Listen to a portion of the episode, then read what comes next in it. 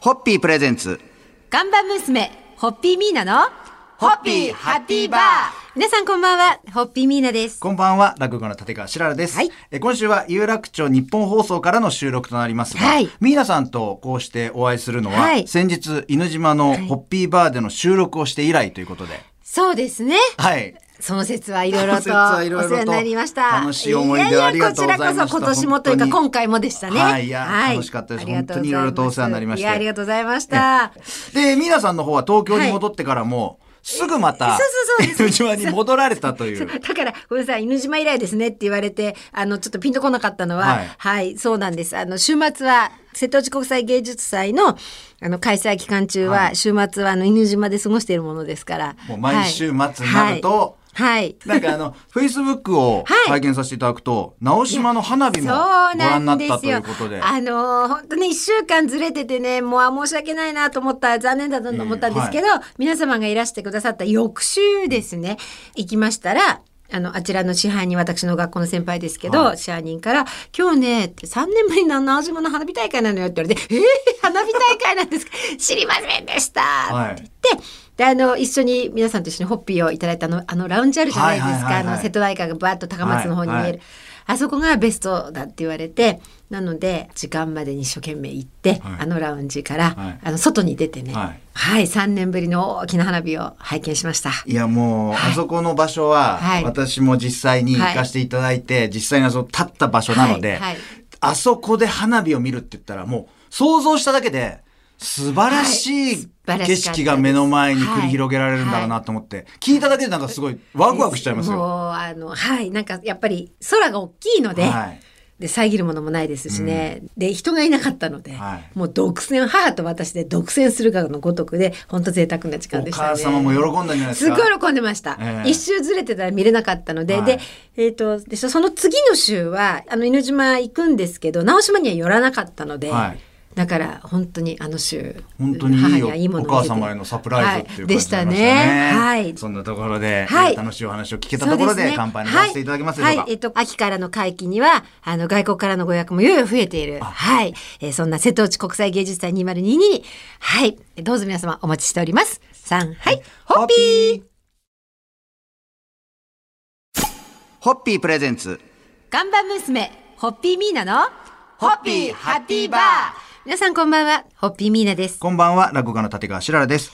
えー日本放送があるのは有楽町なんですが、まあ、丸の内の一角というところもありますので、三菱地所さんたちが中心となって展開をしている丸の内カルチャーイベントにも参加したりしております。はい。で、そんな中、えー丸の内プラチナ大学というのがありまして、うんはいこの講座の一つに、ミーナさんがはい講師として参加されることが決まった。そうなんです。あの、この番組でもおなじみの、はい。あの、慶応のシステムデザインマネジメント研究科の私の恩師、前野隆先生の奥様、はい。あーの前野まどかさんが講師を務められているウェルビーイングライフデザイン講座となりまして、はい。こちらにあの2年連続で、えー講師としてお招きに預かりまして、はい。えー前野先生ともどもおですね教壇に立つっていうのも変なんですけど 講師としてお話をさせていただきプラチナ大学の教壇に皆さんが立たれるということで、はい。そうですね。こちら丸の内プラチナ大学第7期ははい。8月31日から来年の3月にかけてはい。開講されるということで、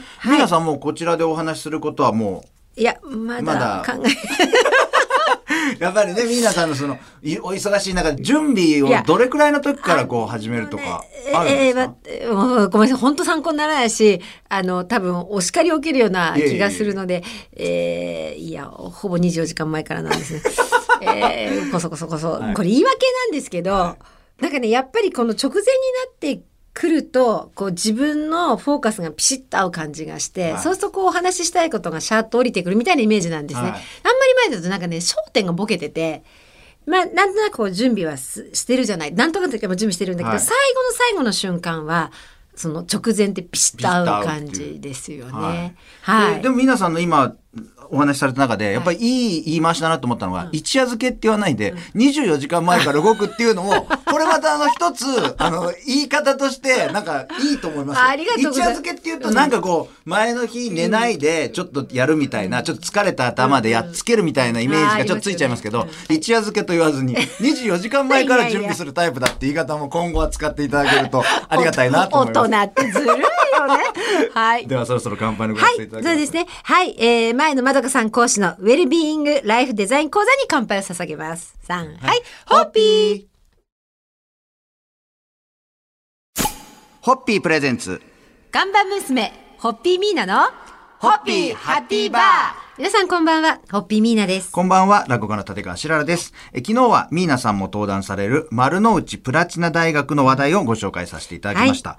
今年は、えー困難を乗り越える力をテーマにはいお話をされるはい、そうでございます。困難を乗り越える力。はい。はい。まあ、ミーナさんに限らず、まあみんなそうですけれども、仕事とかプライベートでいろんなピンチとかあるかと思いますが、そうしたピンチを切り抜けるための秘訣というか、技があれば、ミーナさんなりの克服法ですか、あれば教えていただきたいなと思うんですが、あのーそもそも困難とかピンチという言葉がはい。辞書にないかもしれないな。ミーナさんの辞書には困難とかピンチっていう項目が、ない、言葉が。言葉が立ってない。うん。だから、あの、知ってますよ。言葉としてはもちろん知ってるんだけど、えー何か事柄が起こった時に、それを、これは私にとっての困難であるとかこれは私にとってのピンチであるというラベリングをしないあから、結局辞書にははい。ない感じがまずします。なぜかというと、困難とかピンチって自分で色をつけてしまうと、その時点でやっぱり腰が引けてしまうと思うしそうですようんね。きちっとこう解決できなくても仕方がないみたいな、はい。はい言い訳もなんかそこに生まれる気がするんですね。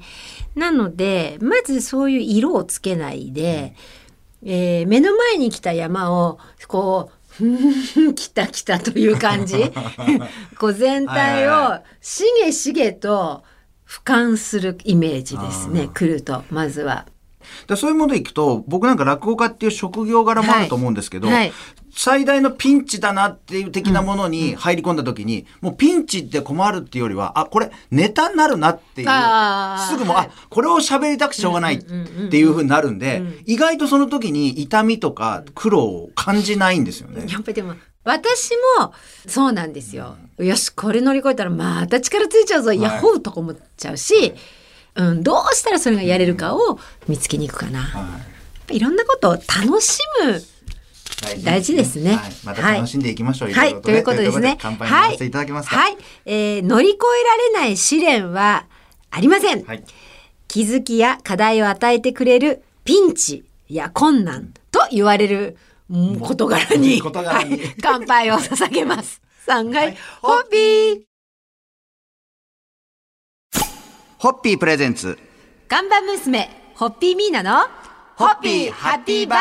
皆さんこんばんは、ホッピーミーナです。こんばんは、落語家の立川しららです。えー今週は三菱地所さんたちが中心となって展開している丸の内プラチナ大学の話題を中心にいろいろとお話しさせていただいております。はい。えー幸福学研究の第一人者、前野隆先生の奥様で、前野まどかさんが講師のウェルビーイングライフデザイン講座以外にもいろいろと講座がはい、そうですね。ありまして、はい。こう例えば今年はですね、逆参勤交代コースとか、なんだろう。アグリフードビジネスコースとか、はいえーつながる観光創造コースとか、えー再生可能エネルギー入門コースなどなど、これなんかもうタイトル聞いただけで、ねえ。ちょっと興味湧きますよね。ますね参加される方は丸の内の企業にお勤めの方がやっぱり中心にああ、そうでしょうね。なるそうです。はい。えー仕事で忙しいと思いますが、時間を作って新しいことを学ぼうとする力の大切さ、はいえー慶応義塾大学や早稲田大学で学ばれたミーナさんには、これ、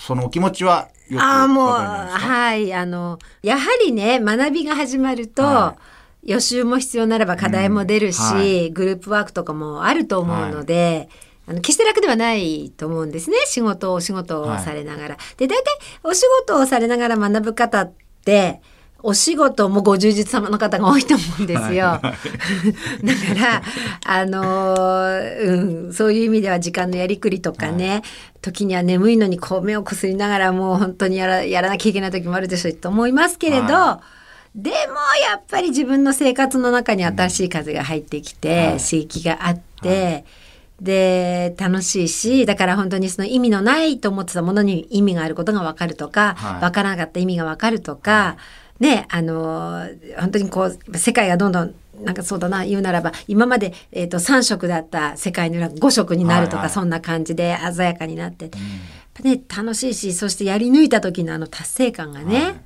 はい、なので本当にね、このはい。丸の内プラチナ大学、はい。いろいろとまだ講座もありますので、はい。ぜひ興味を持った方はお立ち寄りいただけたらと思います。お待ちしております。はい。はい。乾杯のご発声いただけますか。人生いくつになっても学びたいと思った時が始め時。高学心と向上心を大切にしているあなたに乾杯を捧げます。3、ははいい。ホッピーホッピープレゼンツ。看板娘、ホッピーミーナのホッピーハッピーバー皆さんこんばんは、ホッピーミーナです。こんばんは、落語家の立川しららです。え今週は丸の内プラチナ大学の話題をいろいろと紹介させていただきましたが、ミーナさんが学ばれた慶応義塾大学大学院システムデザインマネジメント研究科 SDM の前野隆教授と奥様のまどかさんは様々な形で健康と幸せを追求されております。そうですねはいそしてその一つとして結婚をターゲットにしたプロジェクトもいくつか展開されておりまして、はい。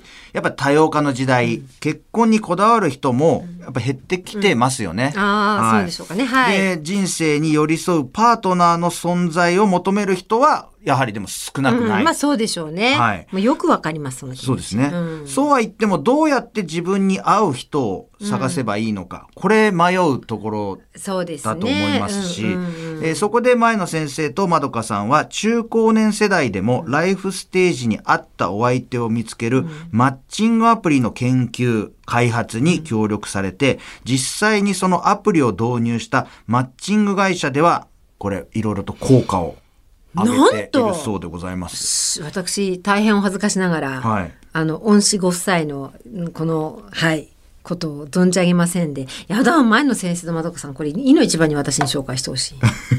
でもね、これ、前の先生とまどかさん、やっぱり考えることがすごいですね。はいそうですね。皆さんも気づかないうちに。いやすごいんですよ。二人のご活躍ぶりが。はい。はい。ちょっと前の先生にそのマッチングアプリをどう開発していったのかとか、ちょっとその辺のお話もちょっと、そうですね。聞いてみたいですね。あのきっとでも幸福の因子を知り抜いてる方でいらっしゃるので、はい。人と人が本当にどういう状態で幸せをを実現できるかってなんかそういうところなんでしょうかね。でもね興味ありますね。ありますね。すごくね。はい。じゃあまた前野先生にもぜひとあのゲストでいらしていただいていはいこのマッチングアプリのことはいですね、い。ろいろとおはい聞きしたいと思いますが、ええそうですね。またその時はは番組で紹介させていただきますので、はいはいぜひお待ちしておりますお待ちしておりますので、よろしくお願いお願いいたします。ま教えてください、こ前野先生。公開オファーというですね、お得意のパターンですが、はい、お願いします。それでは乾杯のご発声で締めていただけますか。はい。たくさんの方の恋のキュービットになっていらっしゃる、前野隆先生とまどかさんご夫妻に乾杯を捧げます。3、はい、ホッピー